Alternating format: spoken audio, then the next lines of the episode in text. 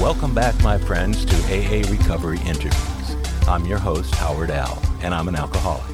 Sober since January 1st, 1988, one day at a time. I'm grateful you've joined us. AA Recovery Interviews is the podcast where Alcoholics Anonymous members from around the world share their extraordinary stories of experience, strength, and hope. My guest on today's show is Nadia S., whose personal story was published in 2001 in the fourth edition of Alcoholics Anonymous. She's the first AA member I've interviewed whose backstory can be read by anyone with a big book. Combined with today's interview, Nadia's story comes alive in many ways. Landing in Canada after the war, her childhood was a wretched time in her life, during which her mother was beaten by her stepfather, while Nadia was abused both verbally and physically. By the time she left home at 18, her escape was greatly aided by the excessive use of alcohol that, coincidentally, had helped her survive her teenage years. University and a law degree steered her into becoming an attorney, where her first years were spent in heart wrenching criminal cases before she moved into corporate governance law. As with many of the attorneys I've interviewed, heavy drinking quickly became part of her life. Like many other lawyers, Nadia was able to confine her drinking to non work hours while she continued to function and even succeed in her legal career. But inevitably, the effects of her blossoming alcoholism, including hangovers and declining performance at work, began to intrude upon her work life. After some half hearted attempts at sobriety, Nadia rapidly descended into the darkness of despair, from which the faint beacon of Alcoholics Anonymous finally guided her towards the rooms. Thoroughly licked and ready to do the work, Nadia found AA in 1980 and immersed herself in all aspects of the program, including sponsoring other women and all manner of service work, both in Canada and around the world. Though Nadia's personal story is well told in the Big Book, it's the 21 years since that story was first printed that truly enhance the tale of a life well lived according to the principles of the 12 steps. It's a tale that runs the gamut from tragedy to triumph, replete with human foibles along the way. On the road of happy destiny, I'm grateful to walk alongside people from whom I've learned so much. Nadia is definitely one of those people. Whether you read her story in the Big Book before or after listening to this interview, I think you'll be doubly impacted by the power and grace in both stories. So please enjoy the next hour and five minutes of this episode of AA Recovery Interviews with my new friend and AA sister, Nadia S. I'm Nadia. I'm an alcoholic. Hi, Nadia. I'm so glad that you were able to do this interview today uh, as we're doing it over Zoom and you're in Canada and I'm in uh, Texas. I reread your story in the big book uh, last night. I'd read it, you know, a number of times before and going through the big book. There's an update on that story. Uh, for the next edition? Uh, well, no, I was just going to tell you about the little update on the story. But on my story that's in the book, there's an update on that. Oh, that's terrific.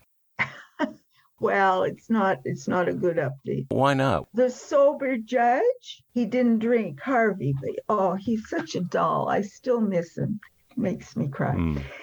And you know, he knew my husband's, I knew his wives and all that. And and so we were good friends in the end. And I used to visit him. He lived in Toronto. He uh, he was a lifelong smoker, right? Mm-hmm. So one day I'm going downstairs. There's a, a shop, and I'm going down, and he's big guy, and he takes out ten dollars, and he says, "Will you get me a pack of cigarettes?" And I'm so stunned, my mouth is hanging open because he's got oxygen throughout the, the condo and he, he can barely walk. He walks, but not far. And I, I'm like this with my mouth open. And he says, Because if you won't go down, I'll have to go down myself. Mm. So I take it without saying anything. I go downstairs and I said uh, to the guy, this is for Mr. I'm supposed to get a pack of whatever it was. Mm-hmm. And he said, yeah, I know. He come down, he was a Chinese guy. He says, he come down sometime for two. And I say to him, maybe you buy one. And he buy two. So anyway, I said to Harvey one day uh, after he'd been doing this for a while, mm-hmm. I said, you know, Harvey, you may not drink, but you are an addict just like the rest of us. Yeah. And he looked me right in the eye and said, I know. And so he finally went from respiratory failure. I guess I he just because I used to go up regularly and we'd go and dine and go to the theater and do all this stuff. He's in Toronto, I'm in Ottawa. And uh, then I got the call you know. The sad, sad part of that tale is it's all too common, especially in, in AA, because we're often cross addicted, although it always seems like the cigarettes were the lesser of two evils when we were active alcoholics, but then to continue them after we get sober is an entirely uh, different story. Tell me how, how long have you been sober now? Well, I guess it's coming up to 42 years. It was uh, August the 1st, 1980. Mm-hmm. The exact hour is between the hour of 6 and 8 o'clock mm-hmm. when, you know, it was like getting a bonk on the head because I couldn't get sober before that. I went in and out, I don't know how many months that time. Mm-hmm. So, yeah, so that's going to be 42 years. Congratulations on that. That's absolutely amazing. So, what I'd like to suggest to those folks who are listening is if you'd like to get the backstory a little bit to Nadia's um, experience, strength, and hope, you can go to the Perpetual Quest in the fourth edition. And how long were you sober when you wrote that uh, that story?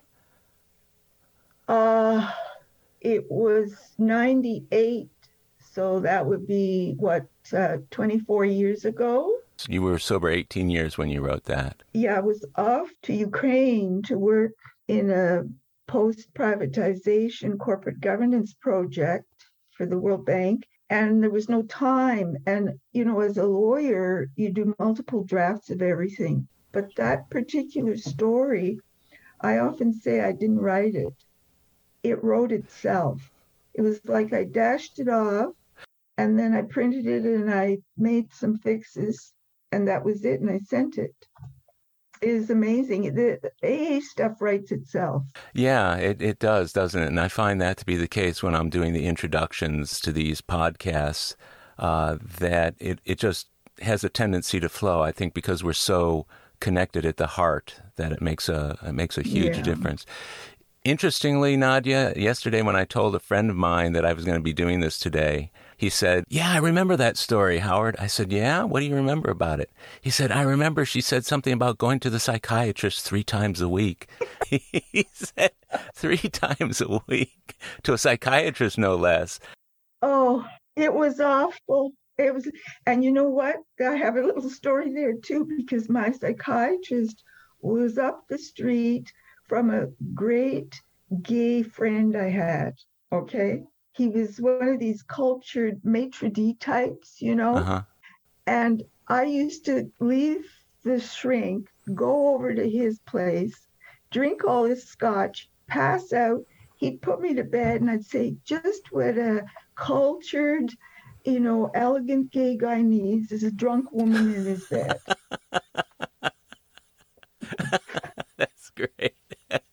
So this is prior to getting sober, right? This is. Uh, oh yeah. Oh yeah. Y- you know what's interesting and and kind of um, reminds me a little bit of when I was seeing a psychologist before I got sober. He never really brought up the fact that I was drinking or using drugs, but he really concentrated on the fact that if we could just get to the bottom of my psyche, that we would find the reason why I drank or used drugs, and maybe that would be the, the solve my problem. And it never did. He never once suggested to me that I stop. Did you find uh, what what were your psychiatrists telling you at that time? Oh God, all kinds of stuff. I don't think we dealt so much with drinking because I I didn't admit how much I drank. Hmm. You know, if we talked about it, it was minimal. Yet it was a big problem in your life at that time, wasn't it? No kidding. Oh, was it ever? How could he not notice that? Is my question. Well, I think he knew, but I don't remember him mentioning AA. Mind you, I don't remember much. I know him, and get, get this, I'm on LinkedIn, and and because I'm a techno plus, I do very little on Facebook or LinkedIn or anything. Uh-huh. And um, my shrink connected to me on LinkedIn. He's he's well, he must be retired now. We both are, but. Uh, I don't remember talking much about that. And I certainly don't remember talking about AA. But he would have known, I would have told him that I went to AA when I was 21 the first time. Mm-hmm. And that was when there were no young people. And it was my first day of law school. I got, first week of law school, I got so terrified because today it's over 50% women.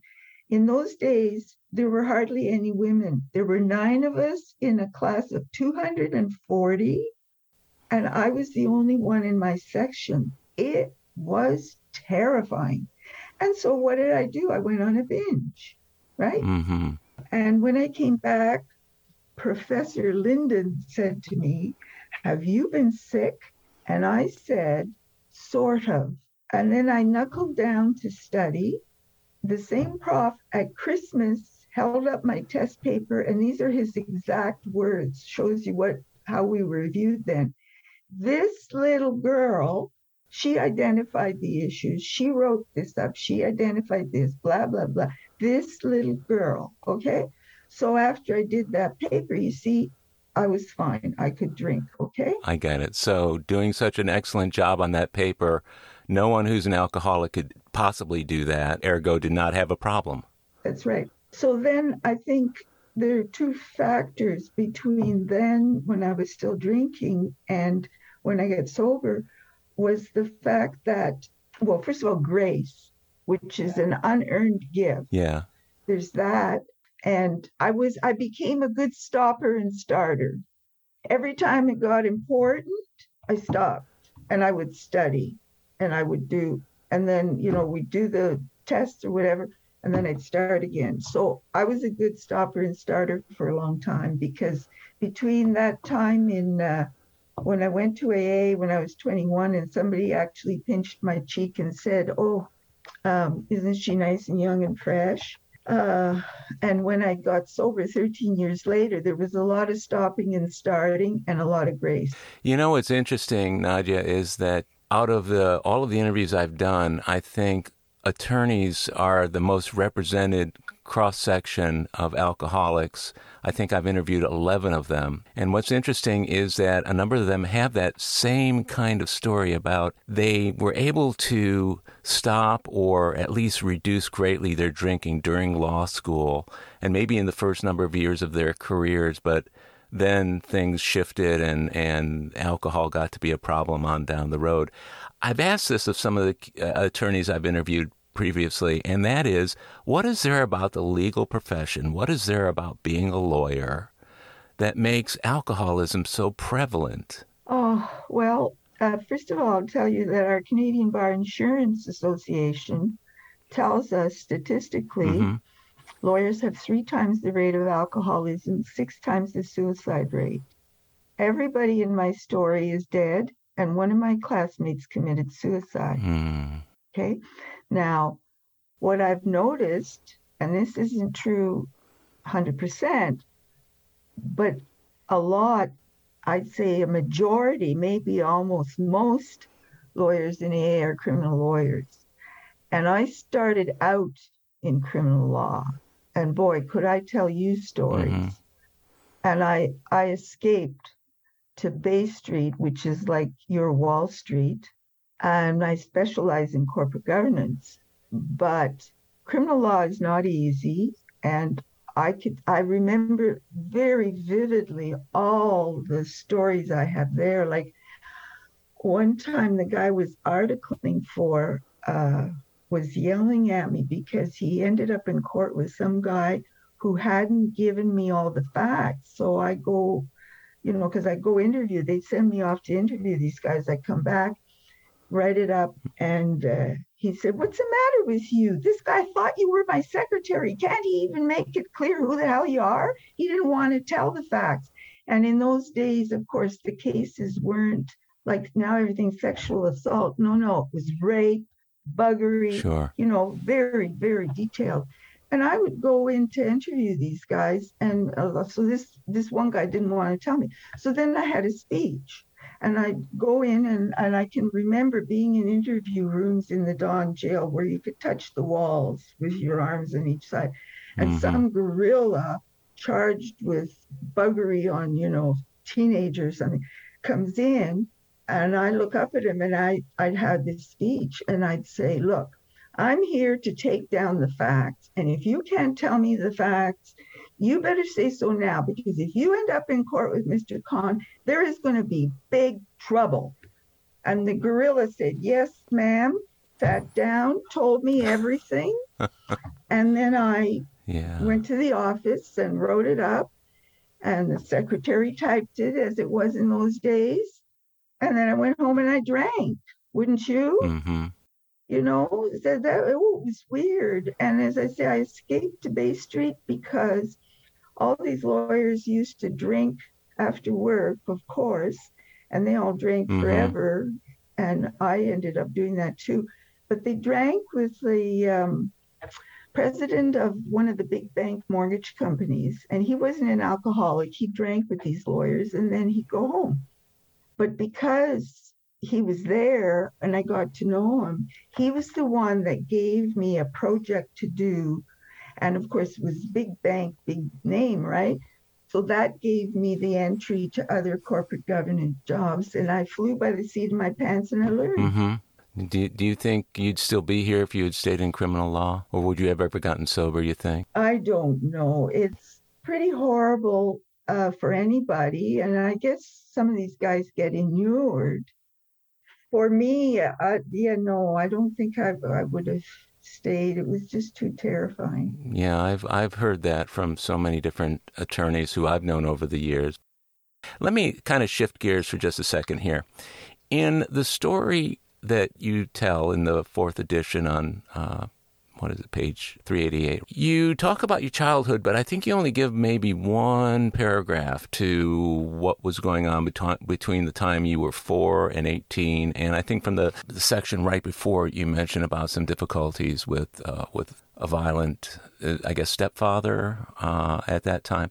Yeah. I'm, I'm wondering, um, could you go into a little bit about what there was in your childhood or adolescence that might have predicted your becoming an alcoholic later on? Or you started drinking when you were 14, but so my question to most of my guests always is what was going on in your life at that time that made drinking either attractive or necessary or just the thing that you did?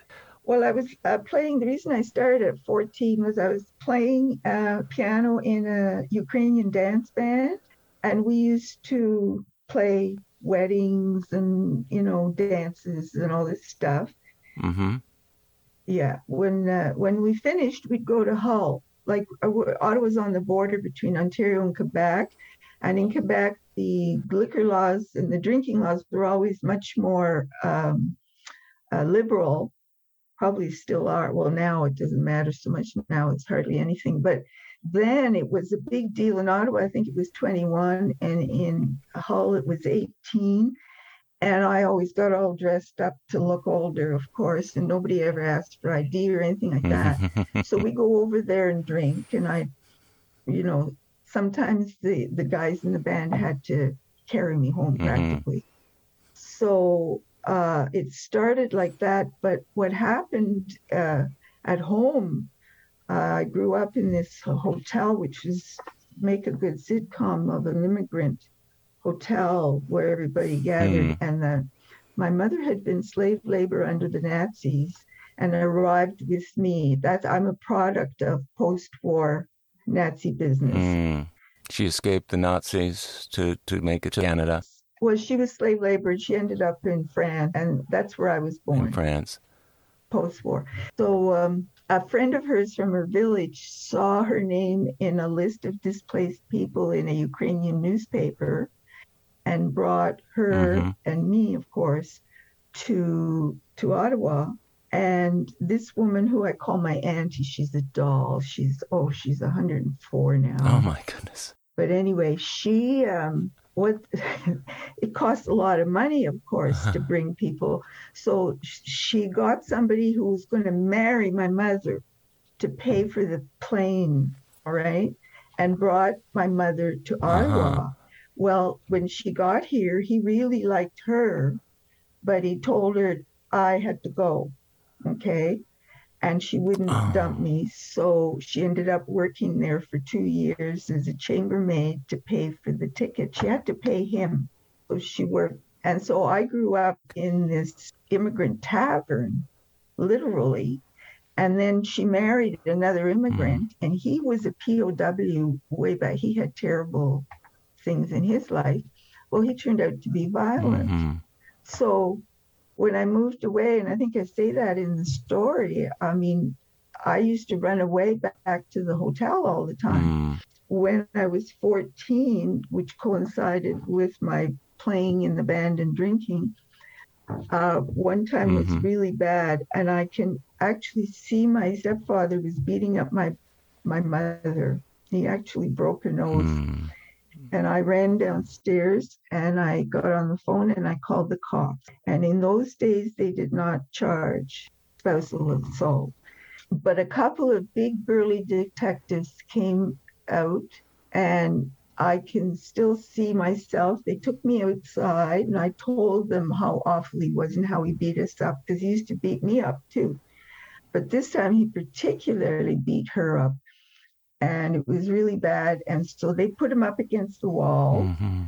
and said, Buster, if we ever hear anything about you, we will be back.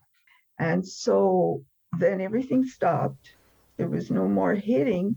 But of course, he was like this all the time, pacing, pacing, pacing, pacing. And that's how I grew up with these nerves and this thing. And and he, and then he'd say to my mother, "Here, take your Gestapo. He'd call me Gestapo, which wasn't funny since she was slave labor under the Nazis. Oh, that is that is tragic.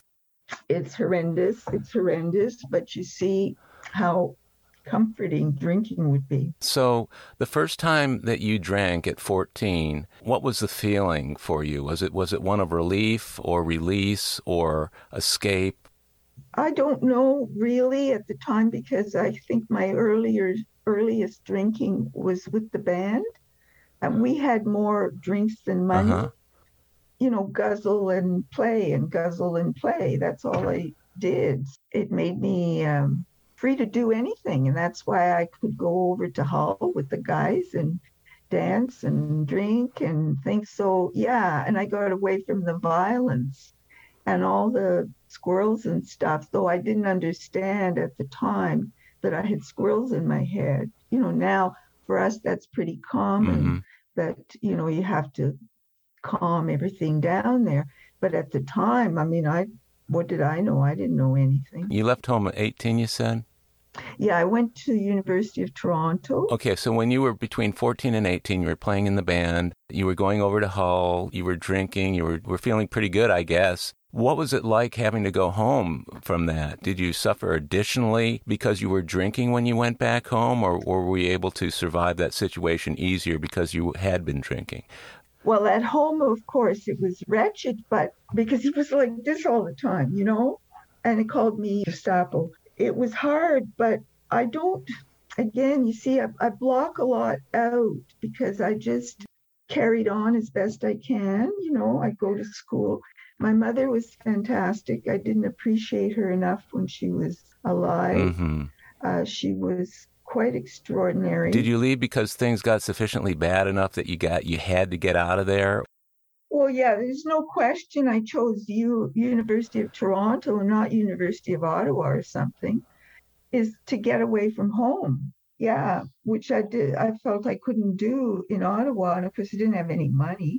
Though I used to waitress, and I used to be a car uh-huh. hop. I once lied. There was an A and W that had uh, cars pulling up in the, you know, in the old days. It wasn't like a drive-through they have now. They actually had car hops, yeah. and I lied and got a social insurance card and said I was 16. I was only 14, and I car hopped. Oh, right? that's great. Yeah. and that was when that was also when I started to smoke because people used to give me cigarettes and I ended up eventually buying my own. And I have a smoking story about quitting smoking if you want to hear it. Connected to AA. Yeah, I would.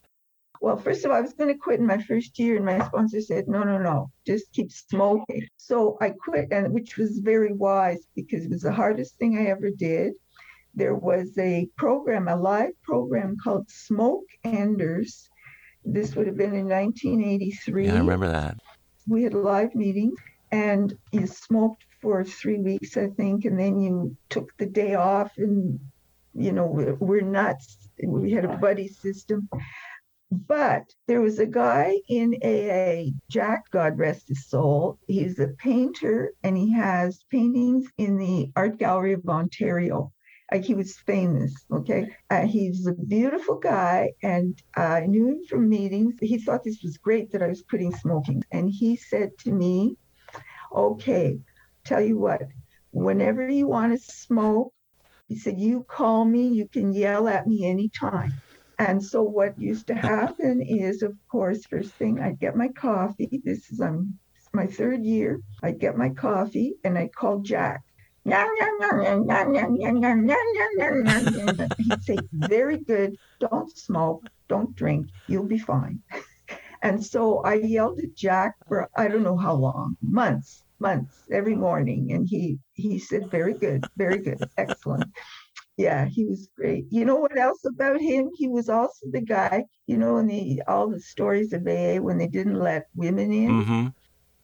There was this group in the 1950s, and this woman came. The Al-Anon women Mhm. used to come to meetings and put out the coffee and wash the dishes Mhm. and do stuff in the kitchen. So what happened is they had this meeting, and this beautiful woman showed Uh-huh. up. And the other guy said, Go to the kitchen. And Jack said, No, she stays here. Okay? She stays here. So Maggie stayed in the group, and that's how she got sober. Uh-huh. And he married her. and they were a beautiful couple, well known in Toronto, Jack and Maggie. That's marvelous. uh, yeah, that's a that's a nice story Jack. That's a beautiful story. And the fact that he was willing to take on that kind of service to have somebody call him every time they felt like they wanted a cigarette, given the number of cigarettes we smoke a day when we're active smokers. And I, what an extraordinary man he must have been. Oh, he was. So you went from home, you went to university in Toronto. You were this hard drinking, hard smoking um, musician going to the university. What were your plans as you went in? Well, I ended up, I was studying, well, if you call what I did studying. I used to think everybody was so smart and intelligent, sophisticated, Uh huh. till I figured out that all I had to do was read what I was supposed to read, and I could be just as smart. Like I didn't Hmm. know that what they were spouting was because they'd done the homework. Russian and French, language and literature. Are you fluent in both? yes, in French, but Russian, I don't speak Russian. I speak Ukrainian. And we have, you know, you know what franglais is? No. Franglais is a mix of French and English. Okay, well, I speak Surzhyk, and what the Surzhyk is, and I have Russian friends, they laugh at me. Surzhyk is a mix of Ukrainian and Russian. I see. Uh huh. So I speak Surzhyk. I speak Ukrainian and and Russian theoretically. Okay, theoretically, I can get by in Russian when I'm there for a while. You know, like with everything, it picks up. So what what people were doing is they take your third year in France, right? And so theoretically, I was supposed to be doing French and Russian. I didn't get into the formal group that was chosen to go. I went on my own and I Mm. ended up at the University of Hmm. Grenoble, you know, where the Olympics were one year much later.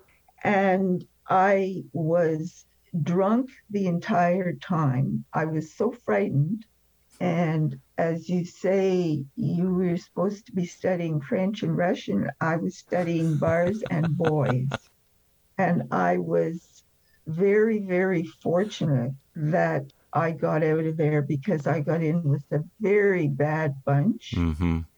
And uh, one of the things I still remember, I don't know if I ever wrote this up, that on my, oh, I've had discussions with, I used to hang out there with an American and another Canadian.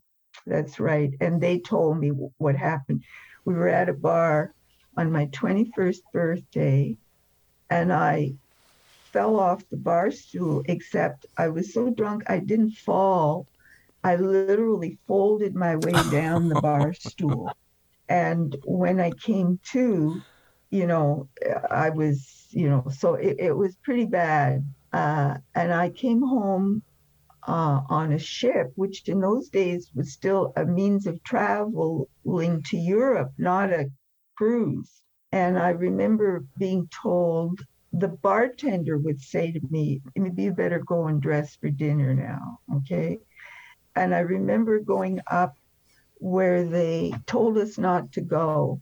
They would say, you can't go up on mm-hmm. the deck now because things were really bad up there and everything was locked down and there were big waves and everything. And I would go up there and I remember rocking on the boat. Oh, no. And I don't know if I contemplated jumping or what. I think I did. Mm-hmm. And I remember rocking. So I survived all kinds of horrible stuff there. And you know, I'm still was in touch with those two women. One's in Spain and the other one's in California. The the um, the uh, Canadian married a French guy and they lived in Spain. And then uh, my other friend is in California and I can still reach her by email. Oh, that's wonderful to have that kind of history and being able to keep those people as friends for so long. Now, were you a uh, blackout drinker or did you remember what you did the next day? Sometimes I did, sometimes I didn't. I think it was almost worse when I did because it was pretty sad. Mm-hmm. And uh, what I used to do is I drink after work. And by that time, I was working on Bay Street. And I always got up in the morning and, you know, showered and put on clean clothes and all that, and then would go to work. But I could smell the scotch coming out of my pores, literally. You know, you shouldn't come near me. And as I say, sometimes I remembered, sometimes I didn't. Um, by that time, I had I had married another law student, but we were divorced uh-huh. Because women deteriorate uh, much more quickly. This is while you were on Bay Street. Yeah, and I was a funny drunk, and then I turned into a bad drunk, and so my husband, we had married in law school, mm-hmm. dumped me. After how long? Uh, six years. So he put up with you for six years. Were you getting progressively worse over that time, or were you about the same all the way through? I don't know. I must have been getting worse, and and we did reconnect later because oh, we had a lawyers group there. They were all criminal uh-huh. lawyers except me, and he started to get into real trouble. And I'm on Bay Street, but I'm still talking to these guys, and we would meet. You know, I'd still meet them. Mm-hmm. They told me that the judges were starting to notice he'd show up in court in pretty bad shape. And they gave me permission to let him know they were in AA. So I would deal with him as best I could. In fact, we talked a lot more after we were divorced than than uh, when I was drinking. But what happened is, in the end, he died on his so-called last drunk when I was 10 years sober. And his wife insisted on telling me all about it. Uh-huh. He had a son. He left, I think, a 12 year old son. I had tried to get him into AA, and he went kind of in and out and in and out. And his wife said that that particular night, he had gone to the cottage, or that weekend he'd gone to the cottage. Normally, he'd have his son, he'd have to come home Sunday night so the kid could go to school. Mm-hmm. But he was alone, so he phoned home and said he was coming home tomorrow and he'd go to AA again, again. And so I tell people, you think you can drink and then come back? Maybe it can, maybe it can't, because she said that night the cottage burnt down. There were bottles in the woodpile, there were bottles in the rubble, there were bottles in the car, mm. everywhere. And he was there with some other drunk that she didn't even know. Oh, and he used to say the cops had the best oh, drugs. Oh, no. And I say the cops killed him because we didn't do drugs and we were married. I kept us off drugs because in those days, you couldn't get called to the bar if you even had a conviction for possession of of hash. Yeah, anything. Yeah, you could drink all you want, but no drugs, right? No drugs. We didn't do drugs and we lived in Yorkville, which was like hippie land, you know, and drugs everywhere, pot plants out back. Uh-huh. And here he was. The cops had the best drugs. And I've heard cops, I've told them that. And they say, yeah, it's true. They do. And they killed him. And you couldn't get into his funeral for the cops. Jesus. Because by that time he was a crown attorney, which is like your prosecutors. And the cops, uh, yeah, you couldn't get into his funeral. So that's my cop story. So you were 10 years sober. So during that demise, he was just getting worse and worse with the alcohol and then eventually with the drugs that he got from the cops. What a tragic way to end, though. Uh, it still makes me cry. Yeah, I'm sure. It's it yeah. sounds like a, a, very painful, painful mm. memory. But I'll bet when you look at that, uh, Nadia, you it, it gives you that little shot of thankfulness and gratitude that you were able to survive, and that that could have been you who had been his wife when he did that, right? Yeah, yeah. Yeah. Let's fast forward a little bit here because a lot of a lot of this is in your written story. But you get to AA. What were the days like just prior to you getting into the program? I mean, I'm assuming that you were on some kind of downhill trajectory. Can you give me a glimpse of what that looked like? Yeah, it was pretty bad. It got so that I didn't do anything except drink and work, and um, mm the drinking was outstripping the working, as I say. Was that while you were working, or was that you work during the day and get drunk at night? Yeah, no, I I drink at night, and oh, um, I worked for investment bankers. Uh-huh. Whenever we got a big new client, like the government of Saudi Arabia or something, we would have a celebration, and I complained about the quality of the champagne. so the vice president said, "You tell them what to buy." Okay. So I did. I used to tell them what to buy and all uh-huh. that. Eventually, I stopped drinking anywhere. I just drank at home. Uh, I worked and I drank at home because it got really bad. Or, you know, go to the bar after work. And then mm-hmm. in the morning, I'd get to work. And as I say, I always got up and looked thing like I'd never skipped work because of it uh, because of my hangovers. But the last day, what happened is I did drink at the celebration, mm-hmm.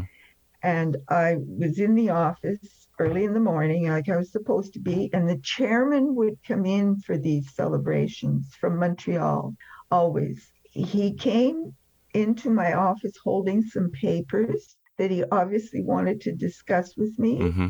And he took one look at me and he said, Oh, yeah, right. And he turned on his heel and he left because that was how pathetic I looked. Like I couldn't mm. hide how hungover I hmm. was. I used to get pretty good at it. I would refuse to sign documents. I'd say, just leave them, just leave them, you know, until I'd go out at lunch, get a Bloody Mary, and then I'd be better in the afternoon. But this particular time was really bad. So I ended up uh, going out to lunch and having a cry with a friend of the friend who was in AA. And so she had told me quite some time ago that she had a friend in AA, but I didn't want to meet him. And this particular time, I said, okay, I'll phone him. And she said the magic words. I don't know if this is in my story. She said, perhaps he can call you. Yeah which was the key because I wouldn't have phoned him. I would have gone for a drink at five o'clock and I would have been fine. And he started to bother me. That's what. In fact, I read that in your story, which is which is remarkable because so often when newcomers show up, either to their first meeting or somewhere in their first days, the idea in uh, a lot of people's minds is, okay, they have to get ready. They have to be ready. They, you have to smash their ego enough for them to make that first call. But it occurs to me that what happened for you was that somebody saw the need to respond to your unwillingness to do it yourself. And apparently, John, he's passed, he had said that to her get her phone number and permission for me to call because she won't call me. He had told her that. We'll be right back. My friends, if you're enjoying AA Recovery interviews, check out my Big Book podcast, the complete unabridged audio version of the first and second editions of Alcoholics Anonymous. It's an engaging word for word, cover to cover reading of all 11 chapters and original stories, including rare stories not published in the third or fourth editions. The Big Book Podcast is produced by Howard L., who receives no remuneration for this vital AA service work. Listen to all 85 episodes by subscribing to the Big Book Podcast on Apple Podcasts or wherever you get your podcasts. Or listen on bigbookpodcast.com. You'll know you've arrived when you see our logo, a first edition Big Book wearing headphones. And we're back. Now, at this point, Nadia, what were you thinking in the final couple of months leading up to this about your own drinking? Did you acknowledge the fact that you had a problem? Were you were you seeking any other help for it? what did that look like? Yeah, I did the controlled drinking. You remember that? That's a good failure. Uh, a long time beforehand. Um, I knew I was in trouble. I I think I knew all along I was in serious trouble, but once my work was threatened with, you know, the chairman coming in and catching me like that, I knew something had to give. And I was so fortunate that my friend Phyllis, who I still see sometimes in Toronto, mm-hmm. said those, and John had told her that to say those magic words, perhaps he can call you. Hmm. Uh, but I remember, and I lived, I, I, was divorced and I lived in this huge house. I bought it, a, mm-hmm. a three story, four bedroom house. It was ridiculous. Used to listen to the Larry King show all night. You know, it was in the old days, Larry King was on the radio forever. Uh-huh. And, you know, pass out and wake up and, and in terrible state. And, uh, it, yeah, I knew, I knew, but I didn't want to go to AA. And this God that really got me because I had been in the violence at home and then I got dragged to church. So don't talk to me about God, okay? Yeah, because he didn't help when you needed it. That's right. And he lets little kids get beaten up. Yeah. Right? But this is when I say in my talk, I had to everybody keep an open mind because if I had heard my story, I would have said, yeah, right, give me a break. Because what happened is I wasn't going to those stupid meetings anymore. I wasn't doing anything, blah, blah, blah. And there used to be a women's club, a very fancy women's club uh, in downtown Toronto that the guys all wanted to come to for lunch and drinks and stuff. And I belonged to this fancy club. Uh-huh. And so uh, on this particular day, Friday, August the 1st, before a long weekend, 1980, I dragged myself up Bay Street and I got to the club where I was going to swim. It was deserted because it was the Friday before a long weekend. I tried to swim and not successful.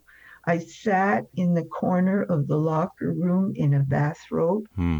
And then I leapt up at 7:30, jumped into my clothes, ran to the subway, and went to a meeting where everything had changed.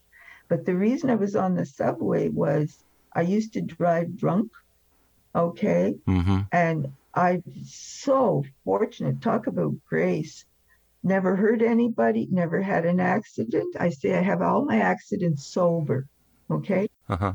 I used to drive drunk, and one time I came down off the Queen Elizabeth thing and and into downtown Toronto, and the car died because I had not put oil in it. Oh, no. And when they told me how much it was going to cost, I abandoned the car. You know, to put a new engine, I needed a new engine. And so I didn't drive again. The guys at work used to try and get me to buy a Corvette. You could see a drunk in a Corvette. And I had the money and everything. And I didn't buy a car till I was sober. And also, you don't need a car in downtown Toronto. So on the day I got sober, when I jumped up, ran to the subway mm-hmm. and up to the group in Toronto, north of Yonge and St. Clair. And I had been there before and everything had changed. The first time I went to the meeting, this woman came up and said, We have this, have you got $5? We have this book. And I said, I'll give you the $5. I don't want your book. Okay. This is back when you were younger and you went to the AA before. That's right. I didn't want it. So this time I bought mm. the book. That was the third edition had just come out. And uh, I went to that meeting and I went for coffee with people and everything had changed. And I have no explanation for that other than somebody up there said, This one's never going to get it. Let's sober her up, make her useful. So I try to be useful. That is an astounding tale. Uh, as far as getting sober for you to have that realization, when you were folded up in the corner there in the athletic club, what was running through your mind? I think I had hit the emotional bottom, the absolute emotional bottom. So it's like I just wanted to die or something. And when I was drinking, I did try to commit suicide one time just by eating a whole bunch of junk, eating the stuff out of the medicine cabinet that blah, blah, blah, you know. Obviously, you weren't successful at that. No, no. Hmm. The time you were up on the ship and thinking about going over the side, was that a throwback to that type of thinking, or was it that you were just so hopeless at that point? I think so. I think, yeah, it was. It was pretty, pretty sad. Pretty, uh, just. Whew, uh, so that would have been a turning point, a moment of clarity for you to get up, get dressed quickly, hop on the subway, go uptown, go into that meeting, buy the book. Did you get a sponsor right away, or how did how did that all work out for you? Uh, well, I ended up. I was very fortunate because, as I said, I worked on Bay Street where there are all these TD, all these banks and everything, and oh yeah, the stock exchange had moved. They had built a new building, and the guys at the stock exchange, um, somebody on the bank board, gave them a space in the bank staff cafeteria. There were no signs or anything, but when I came out of my, you know, corporate governance upstairs and down through the subway, you had to know it was there was there was no sign and it was the bank staff cafeteria and you had to you just went in there. And so there was a 515 group and I'm still in touch with one of those brokers. He's 10 years longer sober than me, Jim fact, I got to call them in May. They started that meeting at 5:15 because they didn't want to wait till eight o'clock. And in those days, after the stock exchange closed at three or 3:30, they had these papers to do. So they made it for 5:15, uh-huh. and that was really lucky for me that I went down there. So did you do that every day after work? Was that your after work routine? It was only once a week, but there were a group of lawyers there we had a lawyers group in Toronto at that time. They used to meet in each other's offices, uh-huh. and they got a hold of me. That's what happened. They used to go to the 515, and then they'd have their own meeting, or they go to another meeting. And what happened is they physically drag me around. Like they'd say, "Come on, we're going to another meeting." We get a sandwich, huh. and we'd go to another meeting. And one time at the 515, John said, "Ask that woman to be your sponsor." Uh. and that's how I got my first sponsor. That's great. Did she say yes immediately? Yeah, she did. Yeah. So she took you through the steps? No, I'm trying to remember how I first started doing the steps. I was doing, oh, I know, at a conference. It was an uh-huh. A conference. Somebody said, all the instructions are in the book. And I said, where? Where? What? What? Mm-hmm. And if you go to those pages where it's after uh-huh. step three.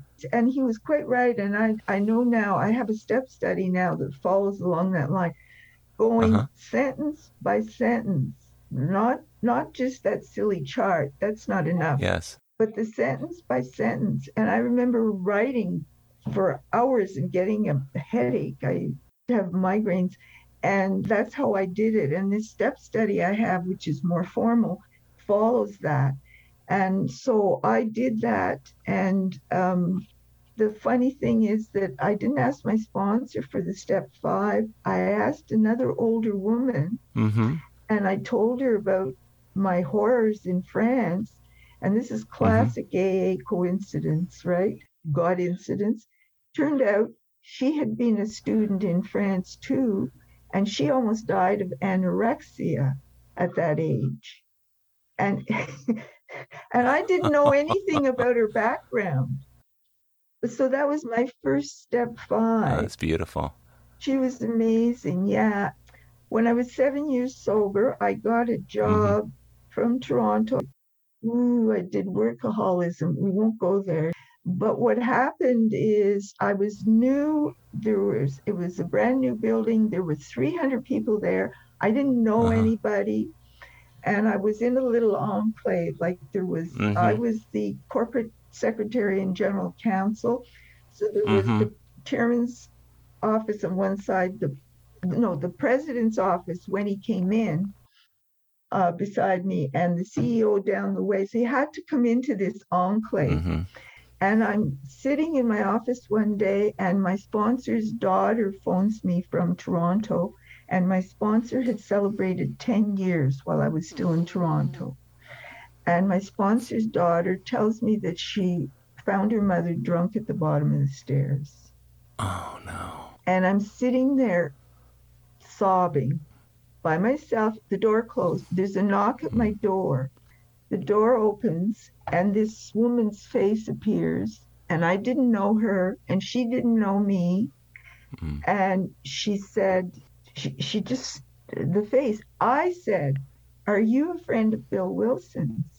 And she said, Yes, and came in. And she says to this day, and she's 50 something years sober, 57, something like that. Uh-huh. To this day, she says she has no clue what she was doing in that part of the office. It wasn't like you just had to walk by and why she knocked on my door. It's extraordinary. So she came in and hugged me, and we've been friends ever since. What a beautiful God moment that must have been. Wow. Especially looking back, because when you're right in the middle of it, it doesn't dawn on you.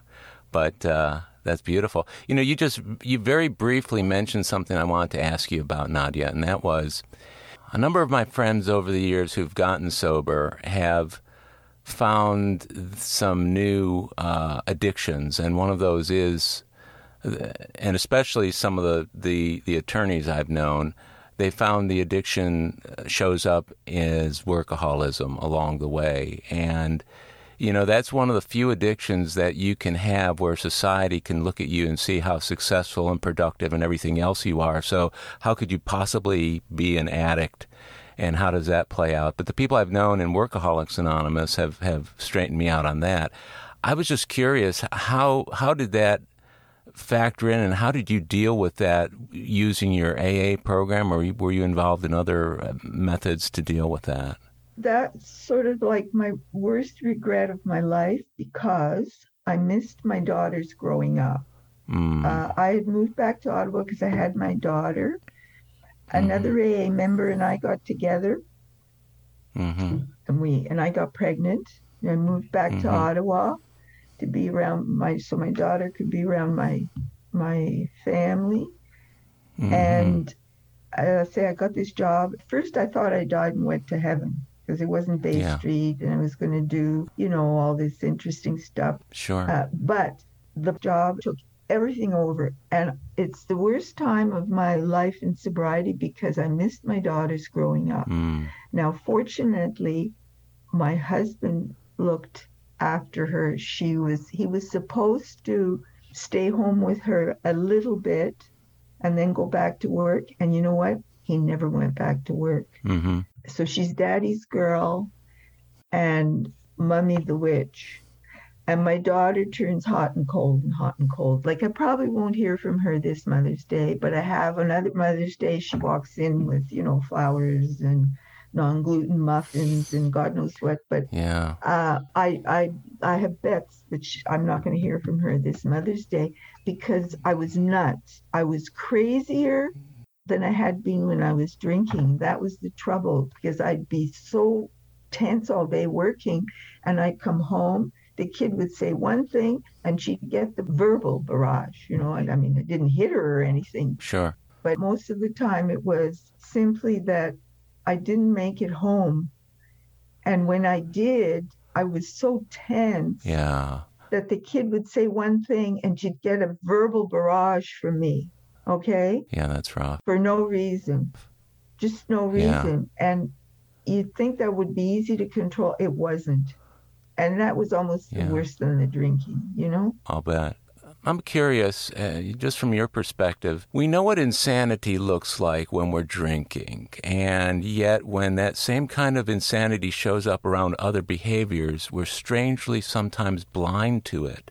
As you were watching your own behavior during the times at which you were let's say, working addictively. Did you ever kind of put the two together? Uh, did you ever take a look at what was going on in that regard through the lens of your AA program?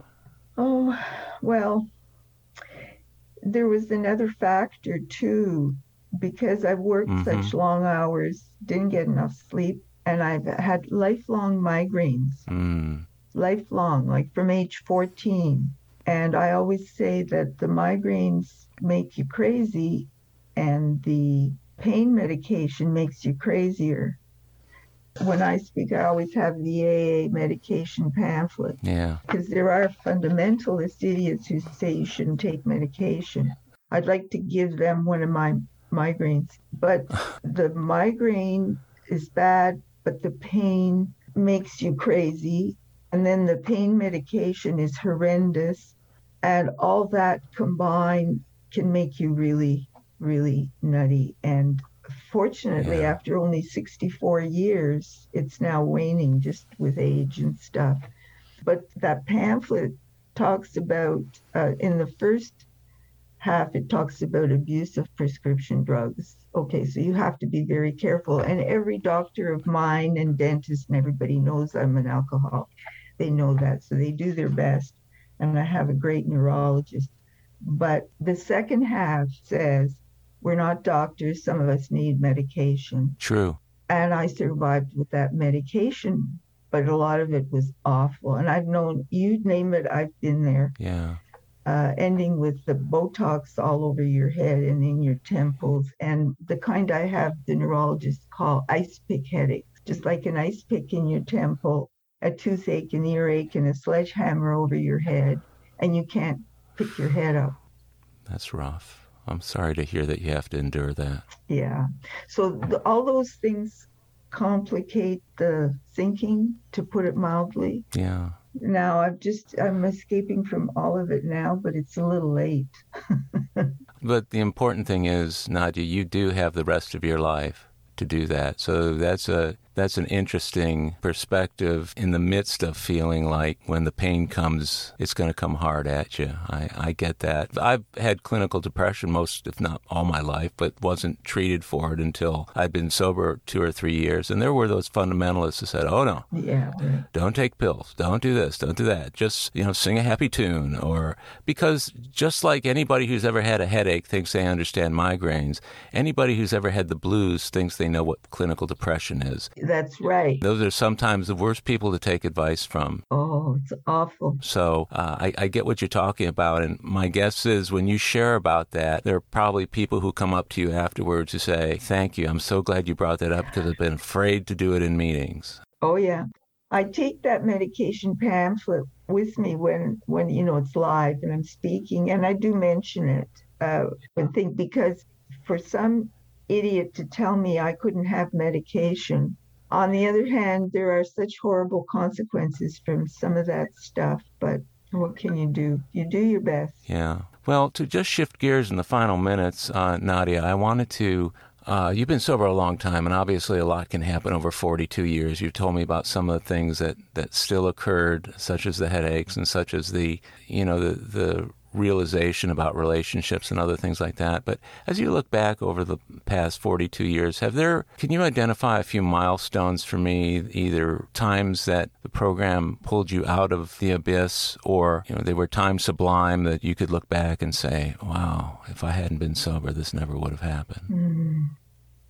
Well, I know that my mother's prayers, I used to come across my mother on her knees in the morning sometimes. My mother's prayers saved me a lot of times. Mm. When I was almost dying in France, she said later she dreamt that I was running around in the snow in my bare feet. Mm.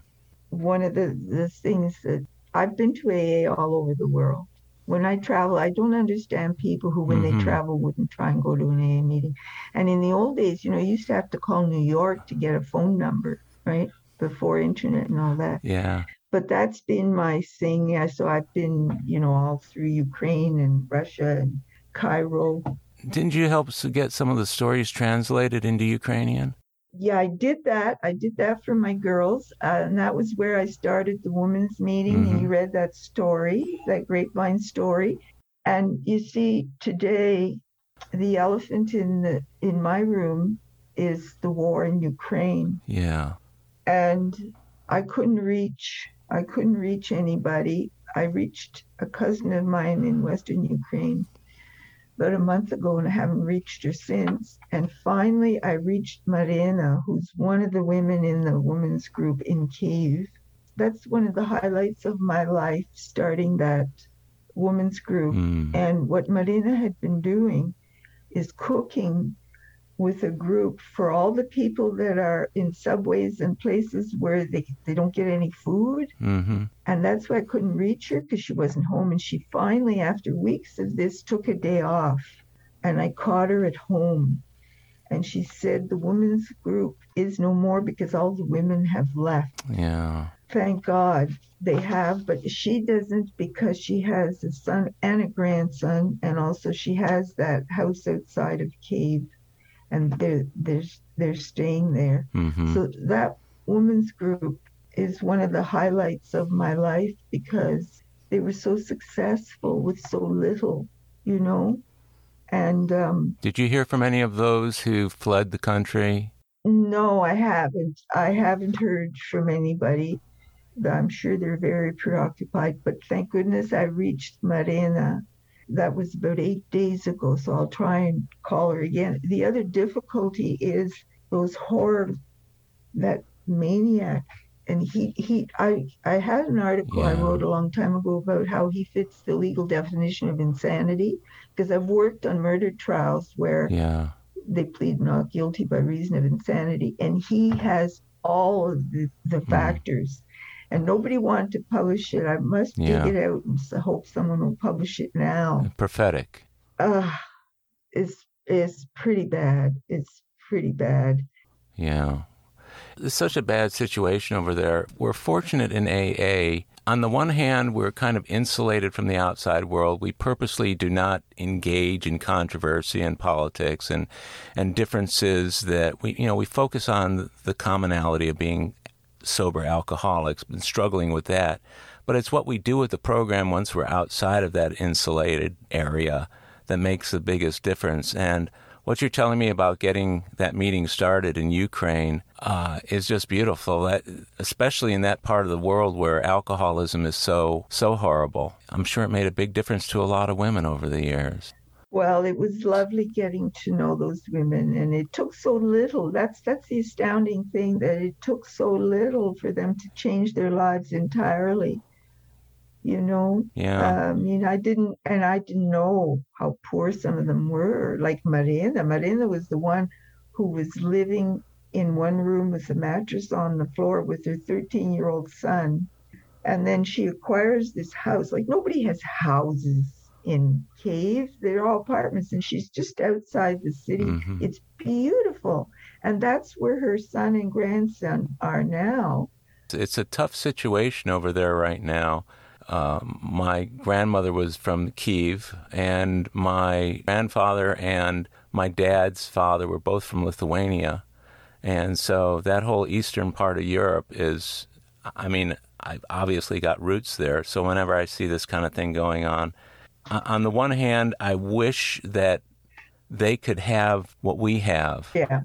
Where they could all get into one room and talk about what's really important in life, like we do in AA. And the the other thing I have to mention with that, because speaking of Ukrainian stories, I had that grapevine story uh-huh.